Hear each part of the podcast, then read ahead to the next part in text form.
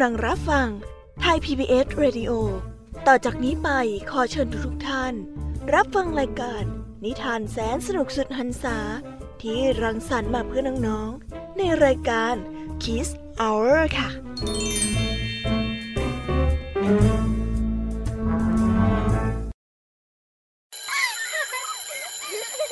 โรงเรียนเลิกแล้วกลับบ้านพร้อมกับรายการ Kids Hours โดยวัญญาชยโย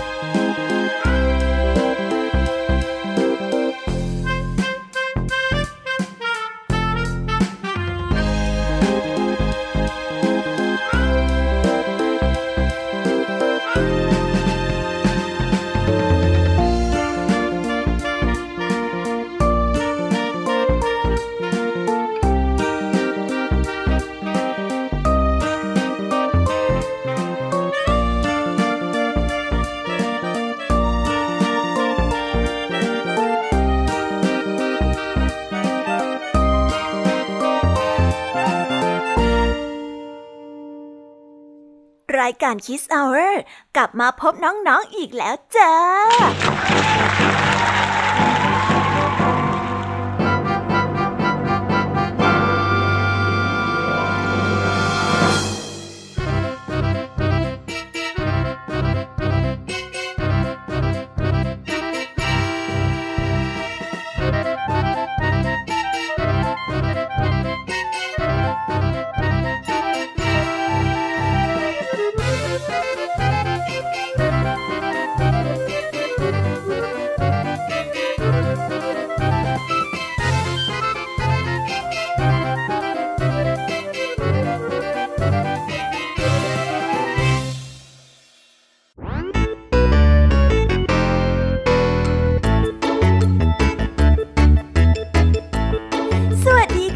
น้องๆที่น่ารักทุกๆคนนะคะ ได้ยินเสียงพี่ยามีแบบนี้ แปลว่า ได้เวลามาพบกับพี่ยามีที่แสนจะน่ารักในรายการ Kiss Hour ที่เก่าเวลาเดิมแบบนี้กันอีกเช่นเคยค่ะ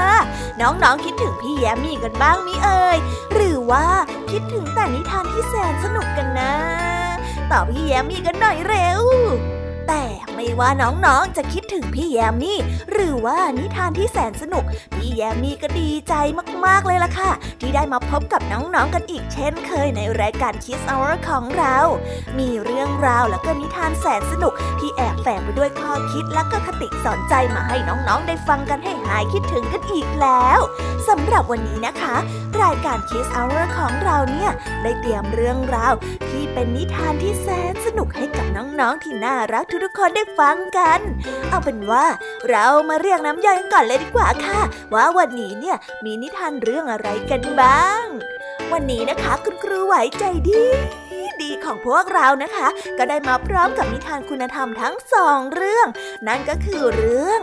สองตายายกับน้ำพุแห่งความอ่อนเยาว์และเรื่องปฏิหารกระต่ายผีเสื้อ ซึ่งคุณครูไหวก็ได้นำสองเรื่องนี้มาฝากกันค่ะ ส่วนเรื่องราวจะสนุกแค่ไหนนั้น ก็ต้องไปรอติดตามพร้อมๆกันนะคะเด็กๆ ส่วนพี่แยมมี่ในวันนี้นะคะ ก็ได้มาเล่าให้ฟังกันถึง 3 เรื่องแน่ฟังไม่ผิดแน่นอนค่ะ วันนี้พี่แยมมี่ใจดีนะคะ ได้นำนิทานที่สนุก แล้วก็แฝงไปด้วยข้อคิดและก็คติสอนใจมาฝากกันถึง 3 เรื่อง น้องๆออยากจะรู้กันไหมเอ่ยว่ามีเรื่องอะไรกันบ้าง อ่าเรื่องแรกของพี่แยมมี่นะคะ เสนอเรื่องเจ้าหนูตัวจ้อย กับเรื่องดอกเข็มหลงผิด และต่อกันด้วยเรื่องลิงโง่กับปลาโลมานั่นเองเฮ้ยแค่ฟังแค่ชื่อเรื่องเนี่ยพี่แยมมี่ก็อดใจที่จะรอฟังไม่ไหวแล้วล่ะค่ะน้องๆคิดเหมือนพี่แยมมี่ไหม วันนี้นะคะ ลุงทองดีกับเจ้าจ้อยก็ได้เตรียมนิทานสุภาษิตมาให้พวกเรากันอีกเช่นเคย ซึ่งในวันนี้นะคะ ก็ได้มากันในสำนวนไทยที่ว่า หมาห่วงกางส่วนความหมายในคำคำนี้เนี่ยจะเป็นอย่างไร ไว้รอไปฟังกันในช่วงนิทานสุภาษิตกันนะคะ และก็ปิดท้ายกันอีกเช่นเคยกับนิทานพี่เด็กดีจากทางบ้าน ซึ่งวันนี้นะคะพี่เด็กดีก็ได้เตรียมนิทานเรื่องหมาพยาบาทมาเล่าให้กับพวกเราได้ฟังกัน ในช่วง นิทานเด็กดีนั่นเอง โอ้โห เป็นยังไงล่ะ ได้ยินแค่ชื่อเรื่องนิทานก็น่าสนุกแล้วใช่ไหมล่ะคะเด็กๆ พี่แยมีก็ตื่นเต้นตื่นเต้น ที่อยากจะรอฟังนิทานแสนสนุกของพวกเราไม่ไหวแล้ว มีแต่เรื่องที่น่าฟังทั้งนั้นเลยนะคะเนี่ย เอาล่ะค่ะ เพื่อไม่ให้เป็นการเสียเวลา พี่แยมมี่ว่าน้องๆคงพร้อมกันแล้วใช่ไหมล่ะคะงั้นตอนนี้เราไปเตรียมตัวรับฟังกันได้เลย เพราะว่าตอนนี้เนี่ยคุณครูไหวได้มาสกิดบอกพี่แยมมี่ว่า เร็วๆค่ะ รีบส่งน้องๆมาเร็ว ตื่นเต้นจะแย่แล้ว งั้นเราไปพบกับคุณครูไหวกันเลยค่ะ ไปกันเลย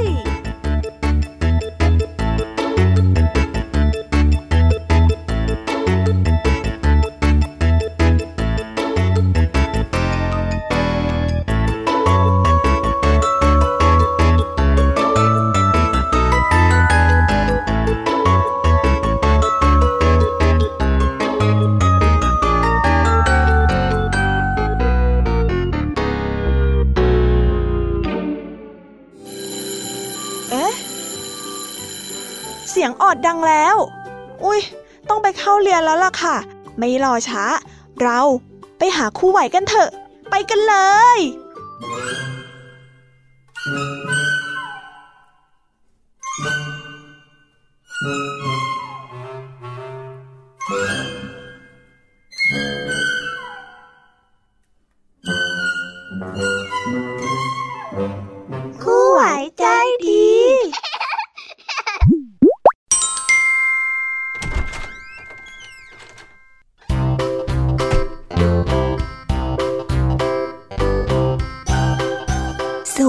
ค่ะเด็กๆ กลับมาพบกับคุณครูไหวกันอีกแล้วนะคะ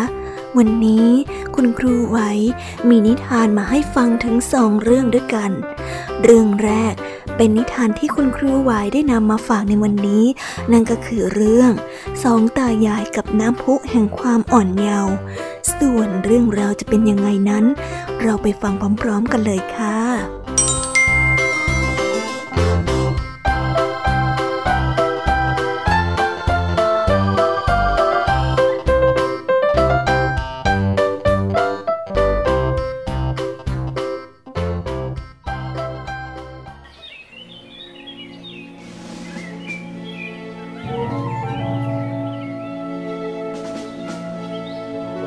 หนึ่งนานมาแล้ว มีช่างตัดไม้ชราอาศัยอยู่กับภรรยาในกระท่อมหลังเล็กๆ ท่ามกลางหุบเขาน้อยใหญ่ ทุกๆวันช่างตัดไม้จะออกไปตัดไม้ในป่า ส่วนหญิงชราก็จะนั่งทอผ้าอยู่ที่บ้าน อยู่มาวันหนึ่ง ชายชราต้องการได้ไม้เนื้อพิเศษ เขาจึงได้เดินทางเข้าไปในป่าลึก ซึ่งเดินทางเข้าไปลึกกว่าปกติ เพื่อค้นหาไม้ชนิดพิเศษนั้น ระหว่างทางเขาได้สังเกตเห็นน้ำพุเล็กๆ ที่เขาไม่เคยพบมาก่อน น้ำนั้นทั้งใสและเย็น จากการเดินทางที่ยาวนาน และแสงแดดที่แผดเผาทำให้ช่างไม้ชรา ก็รู้สึกกระหายน้ำเหลือเกิน เขาเขาจึงได้ถอดหมวกฟางบนศีรษะออก แล้วก็ได้สุดตัวลงนั่งที่ลำธารนนั้น แล้วก็วักน้ำที่เย็นใสขึ้นมาดื่มอย่างกระหาย หยาดน้ำเย็นสดชื่นที่ไหลผ่านคอของเขาลงไปทำให้ชายชรา รู้สึกกระชุ่มกระชวยขึ้นมาอย่างน่าประหลาดใจ พลันสายตาของเขาก็ได้เหลือไปเห็นเงาสะท้อนของตัวเองจากผิวน้ำ ชายชราได้มองจ้องลงไปในเงานั้นด้วยความประหลาดใจ นั่นคือใบหน้าของเขาเอง แต่ช่างต่างจากใบหน้าที่เขาเห็นในตอนที่ส่องกระจกที่กระท่อมของเขาในทุกๆวันเหลือเกิน ภาพบนน้ำสะท้อนให้เห็นใบหน้าของชายหนุ่มคนหนึ่ง ที่มีหน้าตาคล้ายคลึงกับตัวเอง ชายชาราค่อยๆเลื่อนมือขึ้นไปบนศีรษะ หัวที่เคยล้าน บัดนี้ก็มีผมดกหนา ใบหน้าที่เคยยับเยิน บัดนี้กลับเรียบและก็ตึง แขนขาที่เคยรีบและเปี้ยอ่อนแรง ก็รู้สึกถึงกล้ามเนื้อ พร้อมทั้งกำลังวังชาแบบคนหนุ่มชายชราเข้าใจขึ้นมาในทันทีว่า นี่ต้องเป็นลำธารแห่งความอ่อนเยาว์แน่นอน ช่างตัดไม้ชราที่บัดนี้กลายเป็นหนุ่ม ก็ได้ร้องออกมาด้วยความดีใจ ก่อนจะรีบวิ่งกลับบ้านไปหาภรรยาของเขา คราวนี้เขาได้วิ่งเร็วกว่าครั้งไหนๆที่เคยเป็นมา เมื่อกลับไปถึงกระท่อม หญิงชาราตกอกตกใจที่มีคนแปลกหน้าเข้าไปในบ้านของเธอทำให้ช่างตัดไม้หนุ่ม ต้องอธิบายอยู่นาน กว่าเธอจะเข้าใจว่า ชายหนุ่มที่ยืนอยู่ตรงหน้านั้น คือสามีของเธอนั่นเอง ช่างตัดไม้เล่าให้ฟัง ถึงเรื่องความมหัศจรรย์ของน้ำพุแห่งความอ่อนเยาว์ที่เขาได้ไปพบมา แล้วก็ได้ขอร้องให้เธอ ไปที่น้ำพุแห่งนั้นกับเขาอีกครั้ง โอ้ตาเท่าของฉันเนี่ยบัดนี้ได้กลายเป็นหนุ่มไปเสียแล้ว และเขาก็คงจะไม่รักยายแก่อย่างฉันอีกต่อไป ไม่ได้การละ ฉันจะต้องไปดื่มน้ำแห่งความอ่อนเยาว์นั้นบ้าง แต่มันคงจะไม่ดี หากเราทั้งสองออกไปด้วยกัน แล้วทิ้งบ้านไว้ โดยไม่มีใครดูแลเช่นนั้น เจ้าจงรออยู่ที่นี่นะ ระหว่างที่ฉันออกไป รู้ไหมตาเท่ารออยู่นี่แหละ เดี๋ยวฉันไปเอง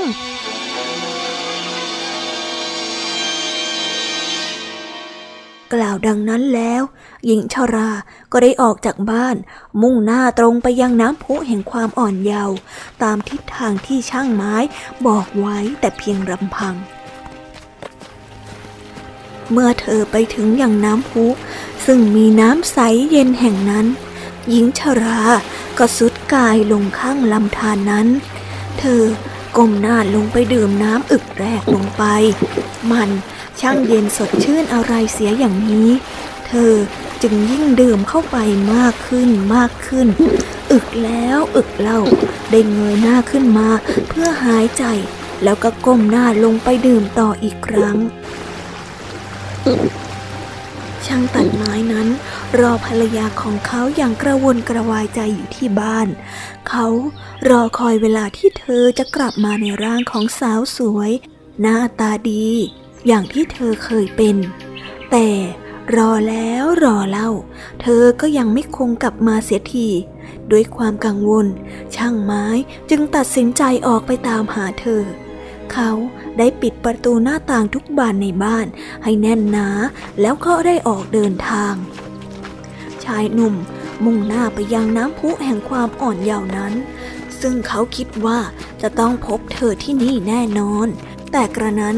ก็หาได้มีวี่แววภรรยาของเขาแม้แต่น้อย ขณะที่เขากำลังจะหันหลังกลับไปนั่นเอง พรันหูก็ได้ยินเสียงเด็กทารก ร้องดังขึ้นมาจากพงหญ้าข้างๆ เมื่อเขาเดินมาดูใกล้ๆ ก็พบกับเสื้อผ้าของภรรยากองอยู่ที่พื้นหญ้าท่ามกลางกองเสื้อผ้า สิ่งที่ปรากฏแก่สายตาของช่างไม้หนุ่ม คือทารกเด็กหญิงตัวเล็กๆ คนหนึ่ง น่าจะเป็นวัยแบเบอกราวหกเดือนเท่านั้น ช่างตัดไม้หนุ่ม คิดอะไรไม่ออก ก้มหน้าลงไปอุ้มเด็กทารกน้อยไว้ ในอ้อมแขน ค่อยๆ ปฏิปต่อเรื่องราวเข้าด้วยกัน นี่คงเป็นภรรยาของเขาแน่แท้ เธอคงได้ดื่มน้ำที่ช่วยคืนความอ่อนเยาว์ให้แก่ตัวเองมากจนเกินไป จึงได้ย้อนวัยกลับไปมากกว่าที่ควร แทนที่เธอจะกลับเข้าสู่วัยสาว ก็ได้กลับกลายเป็นเด็กทารกน้อยที่ดูแลตัวเองไม่ได้แบบนี้ ชายชราก้มหน้าดูทารกน้อย พลางคิดในใจอย่างเศร้า ทารกน้อยก็จ้องมองเขาด้วยแววตาที่มนมองเช่นกัน ชายชราได้หันหลังกลับไป พร้อมกับเด็กน้อยในอ้อมแขน เดินกลับไปยังกระท่อมอย่างเศร้าส้อย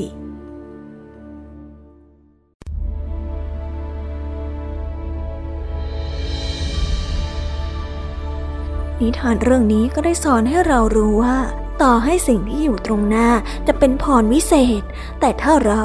โลภมากกับมันมากเกินไป ก็จะส่งผลเสียให้กับเราได้เช่นกัน ดังนั้นจะทำอะไรจึงควรทำแค่พอประมาณ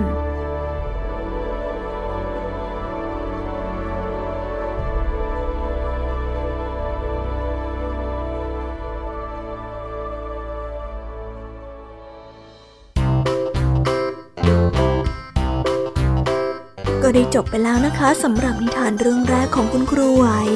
เป็นยังไงกันบ้าง เด็กๆสนุกกันไหมเอ่ยอ่างั้นเราไปต่อกันในนิทานเรื่องที่สองกันต่อเลยนะคะ ในนิทานเรื่องที่สองนี้ คุณครูไหว ขอเสนอนิทานเรื่อง ปฏิหารกระต่ายผีเสื้อ เรื่องราวจะเป็นยังไง จะปฏิหารมากแค่ไหน งั้นเราไปฟังกันเลยค่ะ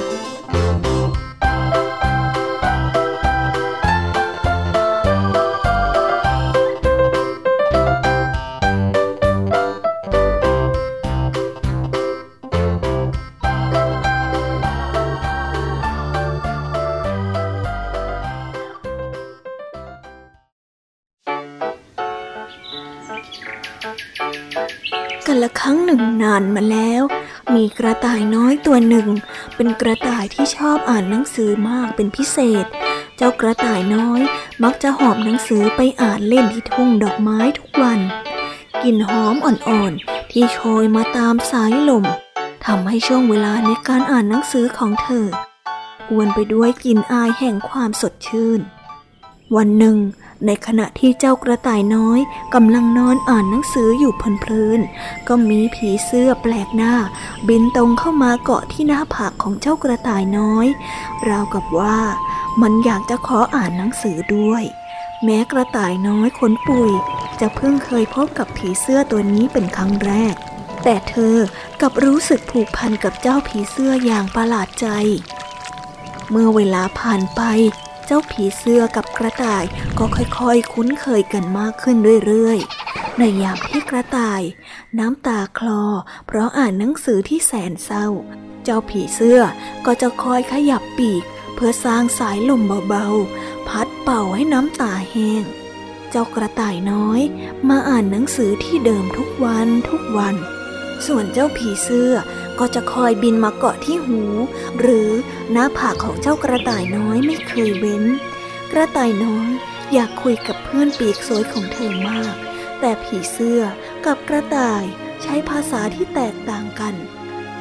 ด้วยเหตุนี้ กระต่ายน้อย จึงทำได้แค่เพียง ใช้นิ้วเล็กๆของเธอ ลูบไปที่ปีกแสนสวยของเจ้าผีเสื้ออย่างแผ่วเบา เพื่อสื่อความรู้สึกภายในใจว่า เธอห่วงใยเจ้าผีเสื้อนี้มากเพียงไหน แต่แล้ววันหนึ่ง เจ้ากระต่ายก็ได้ค้นพบกับความจริงที่น่าระหนก วันนั้นกระต่ายน้อยมารอเจ้าผีเสื้อที่ทุ่งดอกไม้เช่นเดิม ผีเสื้อมาช้ากว่าที่เคย เจ้ากระต่ายจึงนอนอ่านหนังสือที่เตรียมไว้ รอไปพังๆก่อน เจ้ากระต่ายน้อย หยิบหนังสือชื่อผีเสื้อออกมา เธออยากรู้จักผีเสื้อมากขึ้น ดังนั้น เธอจึงไปยืมหนังสือนี้มาจากห้องสมุดกระต่าย กระต่าย ได้พลิกหนังสืออ่านทีละหน้าทีละหน้าอย่างตั้งใจ และแล้วเธอก็ได้เรียนรู้ว่า ผีเสื้อเป็นแมลงที่ปีกสวยที่มีอายุที่แสนสั้น หลังจากผีเสื้อออกมาทำหน้าที่ของมันได้ไม่นานนัก มันก็จะต้องลาจากโลกใบนี้ไปอย่างไม่มีวันหวนกลับกระต่ายน้อย ฉุกคิดถึงเพื่อนของเธอขึ้นมาในทันที เจ้าผีเสื้อไปอยู่ไหนเสียได้ ทำไมจึงไม่มาหาเธอนะ กระต่ายน้อย นึกถึงแล้วก็กังวลใจทำอะไรไม่ถูก เจ้าผีเสื้อมีความสำคัญต่อเธอมาก กระต่ายน้อยไม่อยากให้ผีเสื้อจากเธอไปชั่วนิรันดร์ในขณะนั้นเอง กระต่ายน้อยก็เหลือไปเห็นเจ้าผีเสื้อ เพื่อนของเธอ ก็ค่อยๆบินตรงเข้ามาหาเธอ ด้วยท่าทางที่ดูอ่อนแรงจนน่าสงสาร แม้ว่า เจ้าผีเสื้อจะรู้ดีว่า วาระสุดท้ายของตนเองกำลังย่างกลายเข้ามาถึง แต่มันก็พยายามรวบรวมพละกำลังทั้งหมดที่เหลืออยู่ เพื่อที่จะกลับมาพบกับเจ้ากระต่ายน้อยอีกครั้ง เจ้าผีเสื้อค่อยๆโรยตัวลงมาเกาะที่หนังสือ อยู่ตรงหน้าของเจ้ากระต่ายน้อย มันมองตาของเจ้ากระต่ายน้อยเหมือนจะบอกลา จากนั้น มันก็ค่อยๆ หลับตาลงด้วยความอ่อนโรย กระต่ายน้อยนั้น รู้ดีว่า วันนี้คงเป็นวาระสุดท้ายของเธอ ที่จะได้พบกับเจ้าผีเสื้อ กระต่ายน้อยเศร้าใจมาก และก่อนที่เจ้าผีเสื้อจะจากเธอไป กระต่ายน้อยก็ได้ตัดสินใจ ก้มหน้าลงจูบที่ปีกของเจ้าผีเสื้อ ด้วยความอาลัยรัก ทันทีที่ริมฝีปากของเจ้ากระต่ายน้อย สัมผัสกับปีกของเจ้าผีเสื้อ แสงสว่างจ้าหลากหลายสี ก็ได้เปล่งประกายออกมา จนทำให้กระต่ายรู้สึกแสบตาไปหมด และเมื่อกระต่ายน้อยลืมตาขึ้นมาอีกครั้ง เธอก็มองเห็นเจ้าผีเสื้อ ค่อยๆกลายร่างเป็นกระต่ายหนุ่ม ที่มีขนสีเทาและดูสง่างามที่สุด เท่าที่เธอเคยพบมากระต่ายหนุ่ม ส่งยิ้มหวานให้เจ้ากระต่ายน้อย จากนั้นกระต่ายหนุ่มก็เล่าให้เจ้ากระต่ายน้อยฟัง จริงๆแล้ว เขาเป็นเพียงแค่กระต่ายตัวหนึ่ง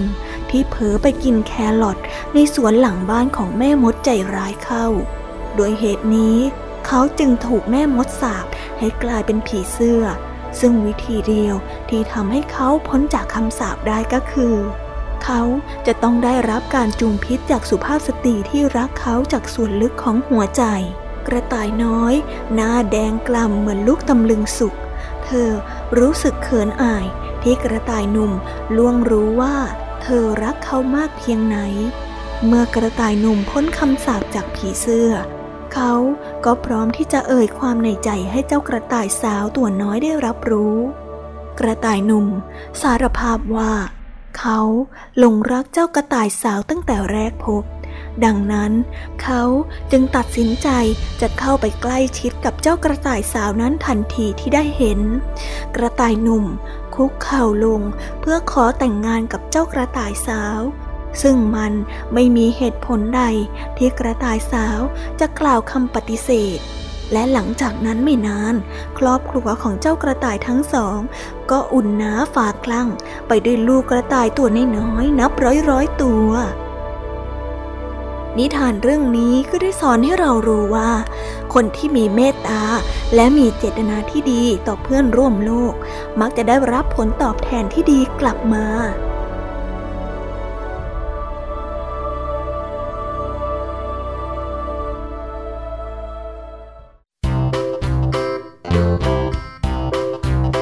แล้วก็ได้จบไปแล้วนะคะสำหรับนิทานทั้งสองเรื่อง เป็นยังไงกันบ้าง ได้ข้อคิด หรือว่าเห็นข้อแตกต่างอะไรจากที่ได้รับฟังนิทานกันบ้างไหมเอ่ยใครจดข้อคิดไม่ทันเนี่ย ไว้รอพี่แยมมี่สรุปในตอนท้ายรายการนะ และวันนี้เวลาของคุณครูไหวก็ได้หมดลงไปแล้ว ครูไหวก็ต้องขอส่งต่อเด็กๆ ให้ไปฟังนิทานในช่วงต่อไปกันเลย กับช่วงพี่แยมมี่เล่าให้ฟัง งั้นสำหรับวันนี้คุณครูไหวก็ต้องขอกล่าวคำว่า สวัสดีค่ะ บ๊ายบาย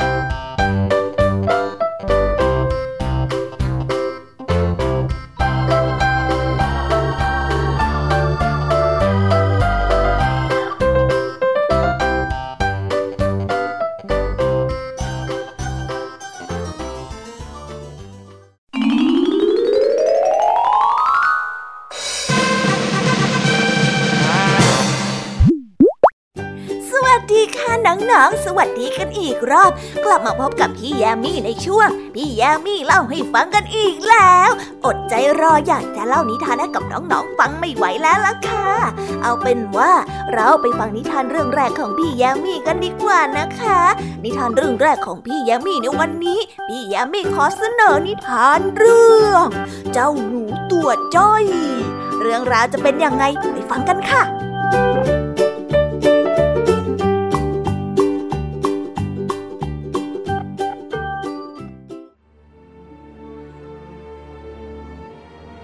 กันละครั้งหนึ่งนานมาแล้ว มีพ่อครัวคนหนึ่ง เปิดร้านขายขนมเค้กอยู่ที่ตลาดใจกลางเมือง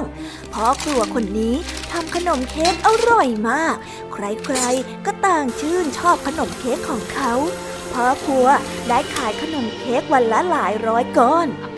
เขามีความสุขที่ผู้คนชื่นชอบขนมเค้กที่เขาทำเป็นอย่างมาก เช้าวันหนึ่ง พ่อครัวตกใจเป็นอย่างมาก เมื่อเห็นห้องครัวของเขา มีข้าวของกระจุยกระจายเต็มไปหมด พ่อครัวพยายามสำรวจล่องรอยของผู้ร้าย และแล้วเขาก็ได้พบกับรอยเท้าสัตว์ที่ไม่พึงปรารถนา มันคือรอยย่ำบนผงแป้งของเจ้าหนู ผู้ซุกซนนั่นเองพ่อครัวไม่ชอบให้เจ้าหนูเข้ามาวุ่นวายในร้านของเขาเลย ดังนั้นเขาจึงหาวิธีจัดการกับเจ้าหนูจอมยุ่งตัวนี้พ่อครัวไปขอร้องให้แมวเหมียวให้มาช่วยปราบหนู เจ้าแมวสนุกกับการไล่จับหนูตลอดทั้งคืน เมื่อพ่อครัวกลับมาในตอนเช้า เจ้าหนูตัวจ้อยก็ได้ย้ายออกไปจากร้านของเขาเป็นที่เรียบร้อยแล้วพ่อครัวนึกอยากจะขอบใจแมวเหมียวที่มาช่วยไล่หนู แต่เมื่อเขาได้เหลือไปเห็นแมวนับสิบตัว ที่แมวชวนให้มานอนเล่นที่ร้าน พ่อครัวก็ถึงกับพูดไม่ออกบอกไม่ถูก และเมื่อพ่อครัวเอ่ยปากไล่พวกมัน ฝูงแมวก็พร้อมใจกันพองขนฟู ขู่ฟอฟอและทำทีว่าจะข่วนพ่อค้า ถ้าเขาบังอาจมารบกวนเวลานอนกลางวัน อันแสนสุข พ่อครัวถึงกับซึมแล้วก็จ่อย เขาอยากได้ร้านของเขาคืนจากแมวโดยเหตุนี้เขาจึงคิดหาวิธีจัดการกับพวกแมวจอมโหดพ่อครัวไปขอร้องคุณหมาให้มาช่วยปราบแมว คุณหมาได้สนุกกับการไล่กวาดพวกแมวตลอดทั้งคืน เมื่อพ่อกลัวกลับมาในตอนเช้า ฝูงแมวจอมโหด ก็หายแล้วก็อบพยพออกไปจากร้านของเขาเป็นที่เรียบร้อยแล้ว พ่อกลัวนึกขอบใจคุณหมาที่มาช่วยไล่แมว แต่เมื่อเขาเหลือไปดูรอบๆห้อง เขาก็เห็นว่าคุณหมากำลังประกาศอาณาเขตของมัน ด้วยการฉี่ตามมุมร้าน และก็ย่อนระเบิดเอาไว้เป็นก้อนๆ เรียราดพื้นห้องไปหมดพ่อครัวโกรธเจ้าหมามาก แต่เมื่อเจ้าหมาแยกเคี้ยวคู่พ่อครัวก็ได้แต่ทำหน้าจนเจือนแล้วก็เลี่ยงไปนั่งหลบที่มุม เพื่อหาวิธีจัดการกับเจ้าหมาอย่างเงียบๆพ่อครัวไปขอร้องคุณเสือให้มาช่วยปราบหมา เสือตัวใหญ่สนุกกับการแกล้งวิ่งไล่เจ้าหมาตลอดทั้งคืนเมื่อพ่อครัว กลับมาในตอนเช้า เจ้าหมาผู้น่าสงสารก็เดินตุปะตุเปออกจากร้านไปอย่างสะบักสะบอม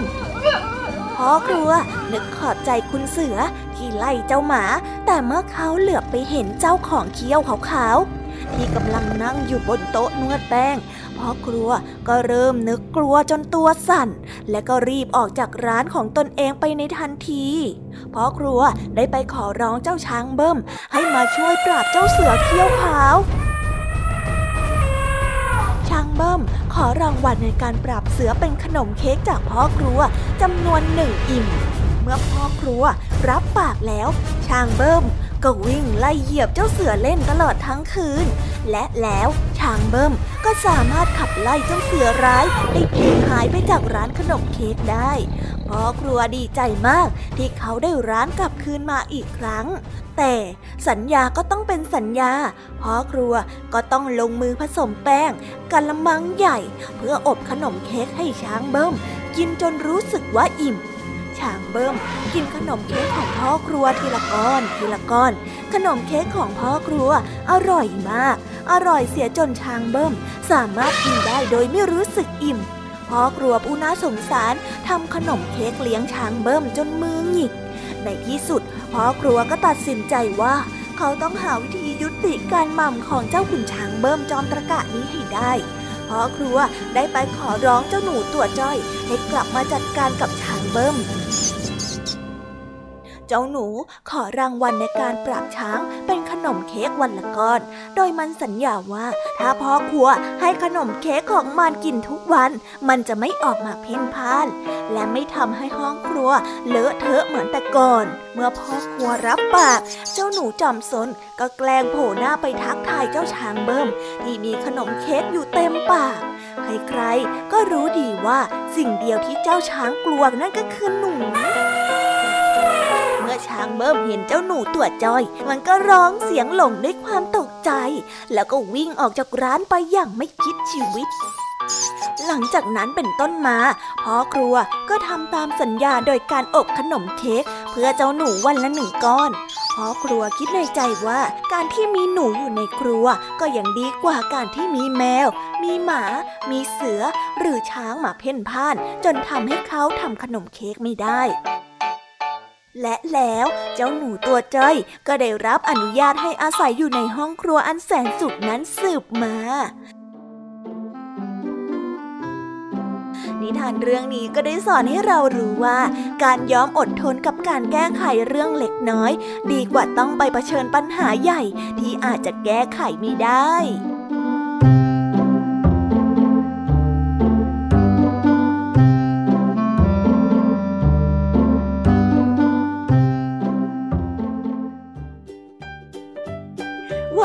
จบกันไปแล้วนะคะสำหรับนิทานเรื่องที่หนึ่งของพี่ยามีเป็นยังไงกันบ้าง สนุกกันไหมเอ่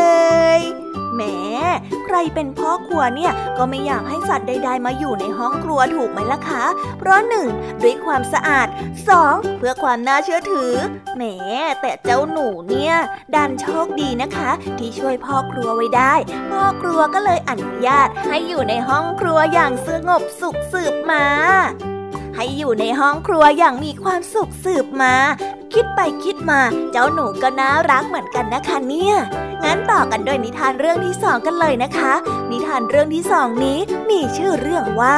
ดอกเข็มหลงผิด เรื่องราวจะเป็นยังไง ไปฟังพร้อมๆกันเลยค่ะ ไปฟังกันเลย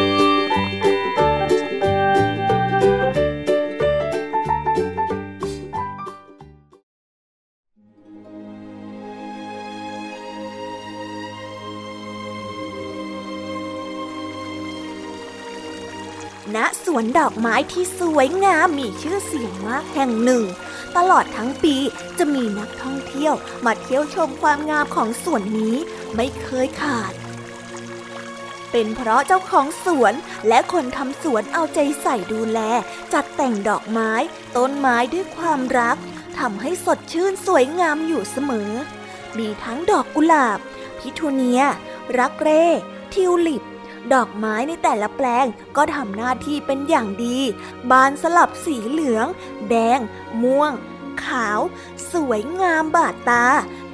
อยู่มาวันหนึ่ง ดอกเข็มที่ถูกปลูกไว้ในแนวริมทางเดิน ในส่วนนั้นก็เกิดความน้อยใจขึ้นมา เพราะเมื่อนักท่องเที่ยวเข้ามาในสวน ก็พากันไปถ่ายรูปกับดอกไม้สวยๆ ไม่เคยมีใครอยากมาถ่ายรูปกับตนบ้างเลย ดอกเข็มดอกหนึ่งจึงได้พูดขึ้นมาว่า เอ้ย นี่ดูพวกเราสิที่แปลงกุหลาบหน้าหนามีแต่คนเข้าคิวถ่ายรูปกันอีกแล้วอะ ทำไมไม่มีใครสนใจเราบ้างเลยนะ เราคงจะเป็นดอกไม้ที่ไร้คุณค่าจริง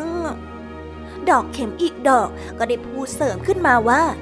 ใช่ใช่ใช่ฉันก็คิดอย่างนั้นเหมือนกันนะ ขนาดชูดอกก็แล้ว พยายามโบกให้ไหวไปไหวมากันแล้ว ไม่มีใครอยากมาถ่ายรูปกับพวกเราเลยเฮ้อน่าน้อยใจจริง ๆ นะ แล้วพวกดอกเข็มก็พากันร้องไห้ด้วยความน้อยใจ แล้วก็อิจฉาดอกไม้อื่นๆ มันน่าน้อยใจจริง ๆ นะ ใช่ฉันก็ว่าอย่างนั้นแหละดอกเข็มอีกดอกก็ได้พูดว่า ฉันคิดว่า ฉันวางแผนออกแล้วล่ะ เราต้องไปขอให้พวกมแมลงช่วยดีกว่า แล้วเหล่าดอกเข็มในแปลงก็ได้ตกลงกับฝูงแมลงว่า ขอให้มแมลงไปวางไข่ไว้กับดอกไม้อื่นๆ ให้ทั่วสวน ถ้าคุณมแมลงตกลงพวกเราจะผลิตน้ำหวานอันแสนอร่อยเป็นรางวัลให้กับท่านเลยนะท่านมแมลง ท่านตกลงหรือเปล่าวะพวกมแมลง ก็ตกลงรับงานนี้ เพราะใครๆ ก็รู้ว่าน้ำหวานจากดอกเข็มนั้นอร่อยมากๆ พวกฝูงแมลงต่างพากันไปวางไข่ที่ดอกไม้ต่างๆ ไปทั่วทั้งสวน ผ่านไปเพียงเจ็ดวัน ลูกหนอนเล็กๆ ก็ได้ฟักออกจากไข่พร้อมกัน ดอกไม้ทุกดอกในสวนต่างมีหนอนเต็มไปหมดเหล่านอนก็กัดกินดอกไม้ด้วยความหิวโหย และก็โตขึ้นอย่างรวดเร็ว สวนดอกไม้ที่เคยสวยงาม กลับมีแต่ดอกไม้ที่กลีบแหว่ง ใบขาด บางต้นก็ถึงกับตายไปเลย เมื่อเหตุการณ์เป็นเช่นนี้ ก็ไม่มีนักท่องเที่ยวมาชมสวนอีกเลย เจ้าของสวนจึงขาดรายได้มานาน พอนานเข้านานเข้าก็ต้องปลดคนที่ทำสวนออก แล้วก็ปิดกิจการลงในที่สุด เมื่อประตูของสวนได้ปิดลงอย่างถาวร ไม่มีดอกไม้สวยๆบานอยู่ในสวนอีกต่อไป เหลือเพียงดอกเข็มเท่านั้น มันไม่มีคู่แข่งอีกแล้ว แต่ก็ไม่มีใครมาเที่ยวชมสวนอีกแล้วเช่นกัน ถึงตอนนี้ดอกเข็มทั้งหลายก็เข้าใจแล้วว่า การที่ตนวางแผนทำร้ายคนอื่นนั้น มันย่อมสร้างผลร้ายมาถึงตัวเองด้วย นิทานเรื่องนี้ก็ได้สอนให้เรารู้ว่า ความอิจฉาริษยานั้นสามารถทำร้ายทั้งตนเอง และผู้อื่นได้อย่างคาดไม่ถึง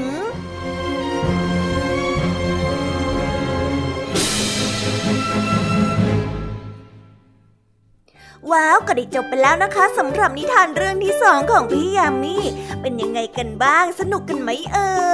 ย พี่ยมีรู้นะว่ายังไม่จุใจกัน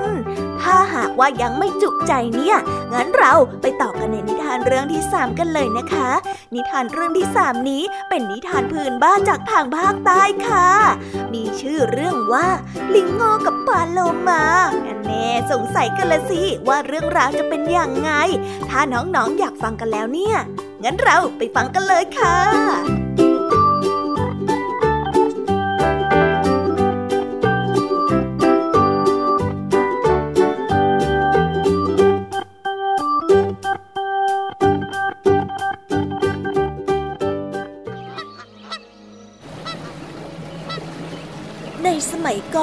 เวลาที่มนุษย์จะเดินทางไปไหนมาไหน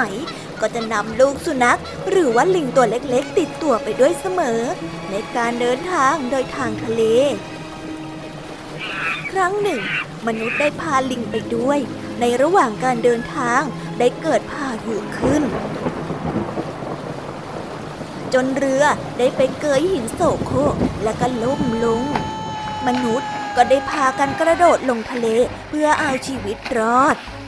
ลิงก็ได้กระโดดตามไปด้วยปาโลมาซึ่งว่ายน้ำอยู่ใกล้ๆกับเรือนั้นก็ได้เห็นลิงลอยคออยู่ในน้ำจึงเข้ามาช่วย เพราะคิดว่าเป็นมนุษย์ แล้วก็พาขี่หลังว่ายน้ำเข้าสู่ฝั่งด้วยความเข้าใจผิด ระหว่างที่เข้าใกล้ท่าเรือนอรุส แห่งเมืองเอเธนปาโลมา ก็ถามลิงขึ้นมาว่า นี่นี่ท่านเป็นมนุษย์เมืองนี้ใช่ไหม ลิงก็ได้ตอบอย่างคุยโวขึ้นอีกว่าได้แล้วล่ะ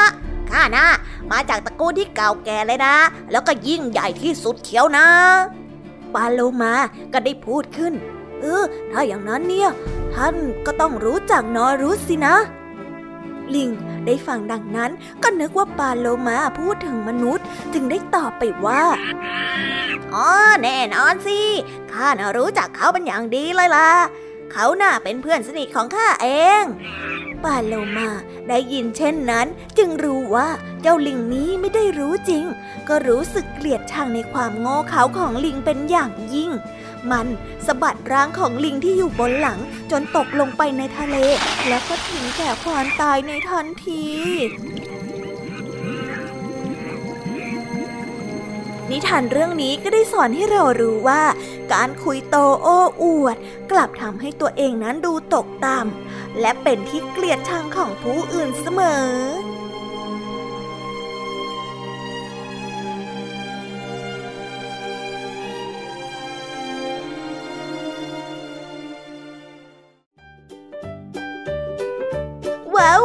ว้าว ก็ได้จบกันไปเป็นทีเรียบร้อยแล้วนะคะสำหรับนิทานทั้ง 3 เรื่องของพี่แยมมี่ เป็นยังไงกันบ้าง ฟังกันซัดจุใจกันเลยละสิ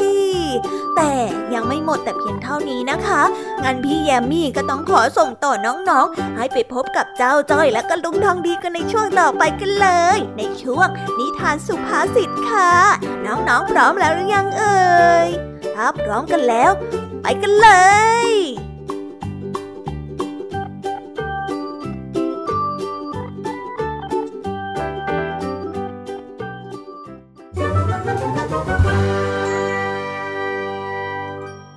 นิทานสุภาษิต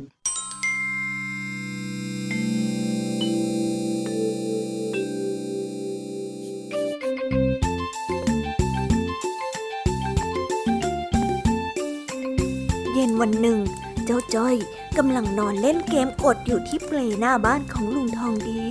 สักพัก เจ้าแดงก็ได้เดินมาหาเจ้าจ้อยที่บ้าน จ้อยจ้อยไปเตะบอลกันไหมแป๊บหนึ่งแป๊บหนึ่ง เองก็อยากกวนข้าสิ ข้ากำลังใช้สมาธิอยู่นี่เนี่ยเอ้ย นี่มันเกมกดนี่นะ ไม่เห็นจะรู้เลยว่าเองมีเกมกดด้วยอะข้าอยากเล่นมานานแล้วอะจบตอนเนี้ยข้าขอเล่นบ้างสิไม่ให้ข้าไม่ให้เองเล่นหรอก เนี่ยลุงทองดีซื้อให้เลยนะ ของดี ถ้าเองเล่นพังขึ้นมาจะทำไงฮะอ่าไม่พังหรอกนะ นะนะนะ ข้าอยากเล่นบ้างอะข้าไม่เคยได้เล่นเลยนะ ไม่ได้ข้าไม่ให้เองเล่น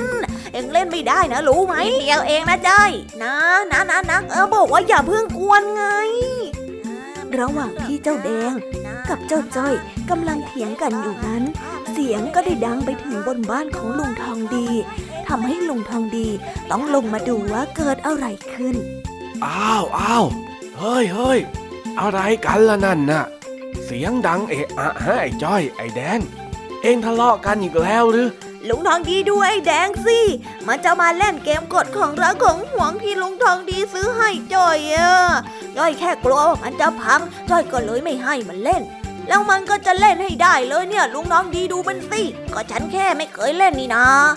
ข้าก็อยากจะลองเล่นบ้าง อยากรู้ว่าความรู้สึกมันเป็นยังไงอะก็ข้าบอกว่ามันเล่นไม่ได้ไง ข้าหวงนะขอข้าเล่นบ้างสิ นิดเดียวเองอะไม่ได้ ห้ามเล่นนะ เอาละเอาละพอก่อนเลย พอทั้งคู่นั่นแหละ เดี๋ยวข้าจะตัดสินให้ เพราะว่าข้าเป็นคนจ่ายเงินซื้อ ถือว่าข้าต้องมีสิทธิ์ด้วย เอาอันดับแรกนะ อันดับแรก เอ็งหยุดเถียงกันแล้วมานั่งใกล้ๆข้านี่สิมานี่เลยเอ็งสองคนน่ะมามาทั้งคู่ได้สงบลง แล้วก็มานั่งคุยกับลุงทองดี ก็ให้เจ้าแดงมันเล่นหน่อยไม่ได้หรือยังไงล่ะเจ้าจ้อย ไอ้แดงมันไม่เคยเล่นมาก่อน แล้วมันก็อยากจะเล่นกับเองที่มันมาเนี่ย มันก็อยากจะมาหาเองชวนเองไปเล่นเหมือนกับทุกครั้ง แค่มันมาขอเกมกดเองเล่นแค่นี้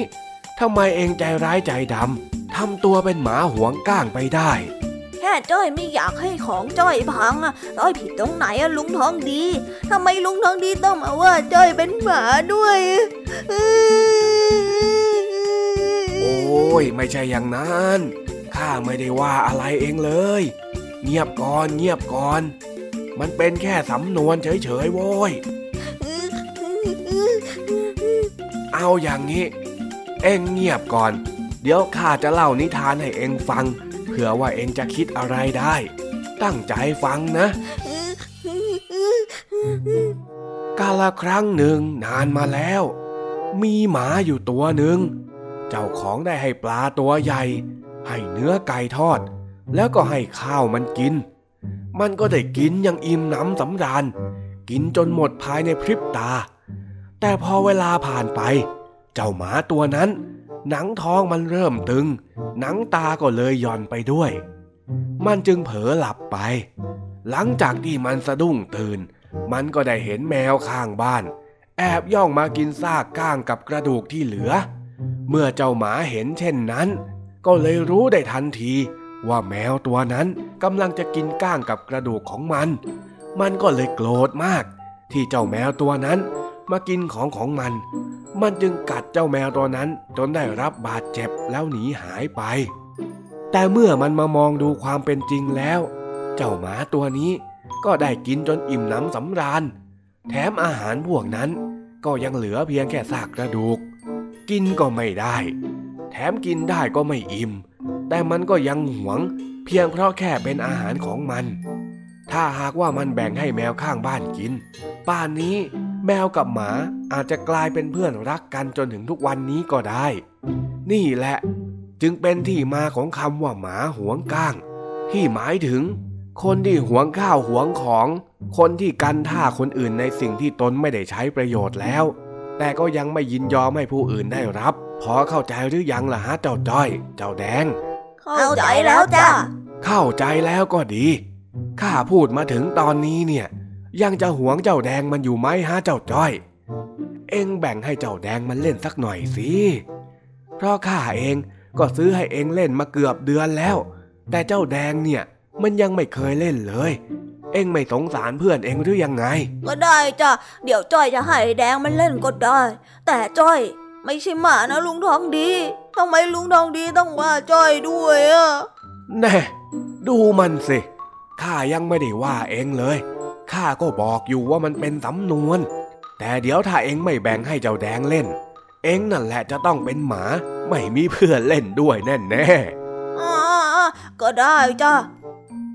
อะเอาไปเล่นซะ แต่ก่อนจะเล่นข้าจะสอนให้เองเล่นก่อนมานี่เดี๋ยวข้าสอนให้ ได้ได้ได้ขอบใจมากเลยนะจ้อยไม่เป็นไรไม่เป็นไรหรอก เพื่อนกันน่ะ หลังจากนั้นเจ้าจ้อยก็พาเจ้าแดงเดินไปเล่นที่เปลหน้าบ้านของลุงทองดีดังเดิม แล้วก็สอนให้เจ้าแดงเล่นเกมกด ทั้งคู่เล่นเกมกันอย่างสนุกสนานได้แล้วได้แล้วข้าเล่นได้แล้วดูสิดูสิเล่นเป็นแต่ก็ไม่เจ๋งเท่าข้าหรอกเจ้าแดงมามามาข้าขอแก้มือมั่งๆเฮ้ย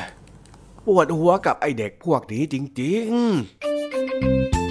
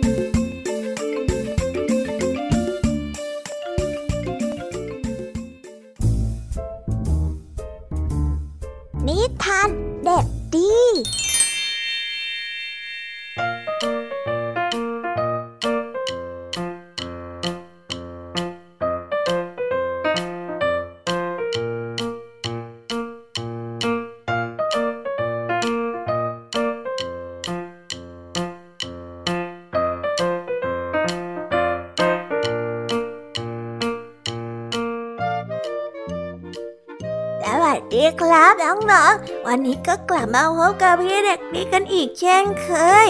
กลับมาพบกันอีกแล้วนะครับ กับนิทานสนุกสนุกๆในช่วงท้ายรายการกันแบบนี้ อันนี้เนี่ยพี่เด็กดีก็ได้เตรียมนิทานที่เกี่ยวกับความโกรธที่ไม่ลืมหูลืมตาของเจ้าหมา ที่ต้องมาสวยเพราะว่าความอาฆาตของตนเอง มาเล่าให้กับน้องๆได้ฟังกันครับ น้องๆออยากจะรู้กันหรือยังเอ่ยว่าเรื่องราวจะเป็นอย่างไง ถ้าอยากรู้กันแล้วเนี่ยงั้นเราไปฟังนิทานเรื่องนี้พร้อม ๆ กันเลยครับ ไปฟังกันเลย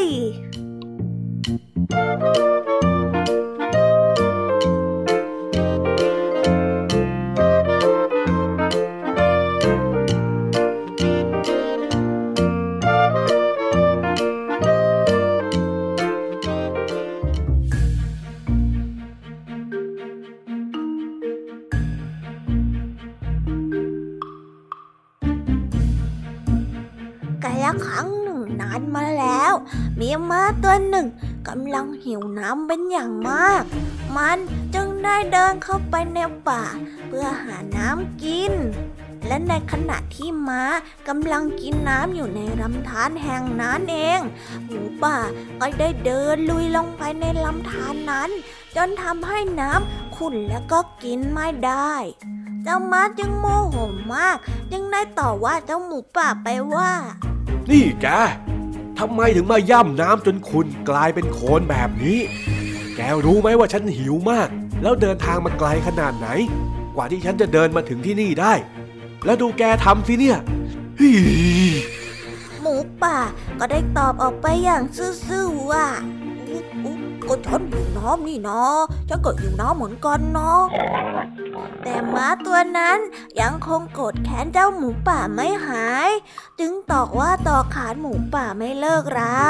ในขณะเดียวกัน หมูป่าก็ไม่ยอม พร้อมกับโต้เถียงกันไปกันมาโดยไม่ลดละเจ้าม้าจึงไปหานายพรานคนหนึ่ง และขอให้นายพรานฆ่าหมูป่าเสีย นายพรานจึงเอาบังเหียนใส่ปากของม้า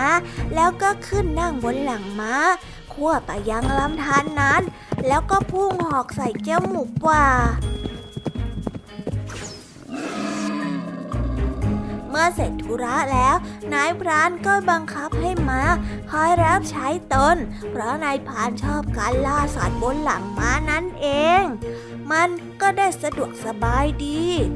และม้าก็มิอาจจะปฏิเสธได้ เพราะตนถูกล่ามปากไว้ด้วยบังเหียนไว้เสียแล้ว นิทานเรื่องนี้ก็ได้สอนให้เรารู้ว่า ถ้าไม่ผูกเอาแต่ความโกรธคนอื่น ชีวิตก็จะสงบสุข ไม่ต้องมาเดือดร้อนเพราะความพยาบาทในใจของตนเอง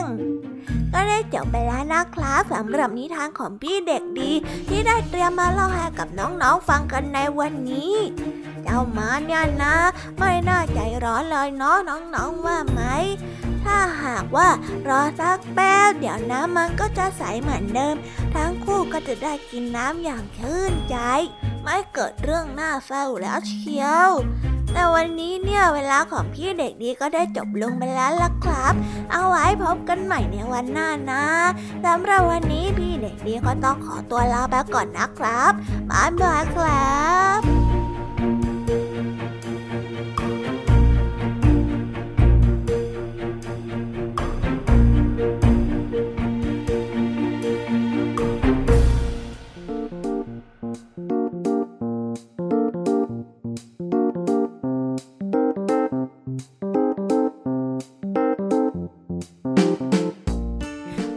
ไงกันบ้างคะน้องๆสำหรับนิทานหลากหลายเรื่องราวที่ได้รับฟังกันไปในวันนี้ หลังจากที่ได้ฟังกันไปแล้วเนี่ยจำได้ไหมเอ่ยว่าใคร มาเล่าอะไรให้กับพวกเราได้ฟังกันบ้าง ติ๊กตักติ๊กตักติ๊กตักถ้าจำไม่ได้ เดี๋ยวพี่ยามีจะสรุปให้ฟังนะคะ วันนี้ค่ะคุณครูไหวใจดีของพวกเรา ก็ได้มาเล่านิทานเรื่องสองตายายกับน้ำพุแห่งความอ่อนเยาว์ก็ได้มาให้ข้อคิดที่ว่า ต่อให้สิ่งที่อยู่ตรงหน้าจะเป็นพรวิเศษ แต่ถ้าเราโลภมากกับมันเกินไป ก็จะส่งผลเสียให้กับเราได้เช่นกัน ดังนั้นเราจะทำอะไรจึงควรทำแค่พอประมาณ และอีกเรื่องหนึ่งนั้นก็คือเรื่องปฏิหารกระต่ายผีเสื้อ และในนิทานเรื่องนี้นะคะ ก็ได้สอนให้เรารู้ว่าคนที่มีความเมตตา และมีเจตนาที่ดีต่อเพื่อนร่วมโลกมักจะได้รับผลตอบแทนที่ดีกลับคืนมา ส่วนพี่ยามีเล่าให้ฟังในวันนี้ ก็ได้นำนิทานทั้งสามเรื่องมาฝากกัน นั่นก็คือเรื่องเจ้าหนูตัวจ้อยที่ให้ข้อคิดกับเราว่า การยอมอดทนและการแก้ไขกับเรื่องเล็กน้อย ดีกว่าจะต้องไปเผชิญปัญหาที่ใหญ่ และก็อาจจะแก้ไขไม่ได้ และก็ตามมาด้วยเรื่องดอกเข็มหลงผิด ในนิทานอีสปเรื่องนี้ก็ได้สอนให้เรารู้ว่า ความอิจฉาริษยานั้นสามารถทำลายทั้งตนเอง และผู้อื่นได้อย่างที่คาดไม่ถึง และเรื่องที่สามนั้นก็คือนิทานเรื่อง ลิงโง่กับปลาเร็วมา นิทานเรื่องนี้ก็ได้สอนให้รู้ว่า การคุยโอ้อวด กลับทำให้ตัวเองนั้นดูตกต่ำและเป็นที่เกลียดชังของผู้อื่นเสมอ และสำหรับช่วงนิทานสุภาษิตในวันนี้ ลุงทองดีกับเจ้าจ้อย ก็มาพร้อมกับสำนวนไทยที่ว่า หมาห่วงก้าง ที่เจ้าจ้อยในวันนี้นะคะ ห่วงเกมกดเจ้าแดง ไม่ให้เจ้าแดงเล่นซะอย่างนั้น เป็นยังไงล่ะโดนลุงทองดีเนี่ยมาเล่านิทานแล้วก็ห้ามเจ้าจ้อย เพื่อไม่ให้เป็นหมาห่วงก้างได้ทัน ซึ่งในคำว่าหมาห่วงก้างนั้น ก็แปลว่า คนที่ห่วงของที่ตนไม่มีสิทธิ์ หรือคนที่กันท่าคนอื่นในสิ่งที่ตนได้ใช้ประโยชน์ไปแล้ว หรือใช้ประโยชน์ไม่ได้ พอเจอแบบนี้เข้าให้ เจ้าจ้อยนี่ถึงกับหน่อยไปเลยนะคะ พอเจ้าจ้อยเจอลุงทองดีพูดไปแบบนี้เข้า เลยแบ่งเกมให้แดงเล่นแต่โดยดีค่ะ และปิดท้ายกันอีกเช่นเคยกับนิทานพี่เด็กดีจากทางบ้าน ซึ่งวันนี้พี่เด็กดีก็ได้มาพร้อมกับนิทานเรื่องม้าพยาบาทที่ให้ข้อคิดกับเราว่า ถ้าไม่ผูกเอาแต่ความโกรธคนอื่น ชีวิตก็จะสงบสุข ไม่ต้องมาเดือดร้อนเพราะความพยาบาทในใจของตนเอง และเราก็ได้ฟังมากันจนถึงช่วงเวลาสุดท้ายกันแล้วนะคะ พี่แยมมี่ต้องคิดถึงน้องๆอีกแน่เลยล่ะค่ะ แต่ไม่ต้องห่วงนะคะ พี่แยมมี่สัญญาว่าจะกลับมาพบน้องๆกันอีกเช่นเคย และพร้อมกับนิทานสนุกๆแบบนี้กันเหมือนเดิมค่ะ น้องๆอย่าลืมนำข้อคิดดีๆ ที่ได้รับจากการฟังนิทานแสนสนุกของคุณครูไหวพี่แยมมี่ลุงทองดีและก็เจ้าจ้อย และก็นิทานจากพี่เด็กดีในวันนี้ไปใช้กันด้วยนะคะสำหรับวันนี้เนี่ย พี่แยมมี่และก็รายการ Kiss Hour ก็ต้องขอตัวลากันไปก่อนบายบายนะ สวัสดีค่ะ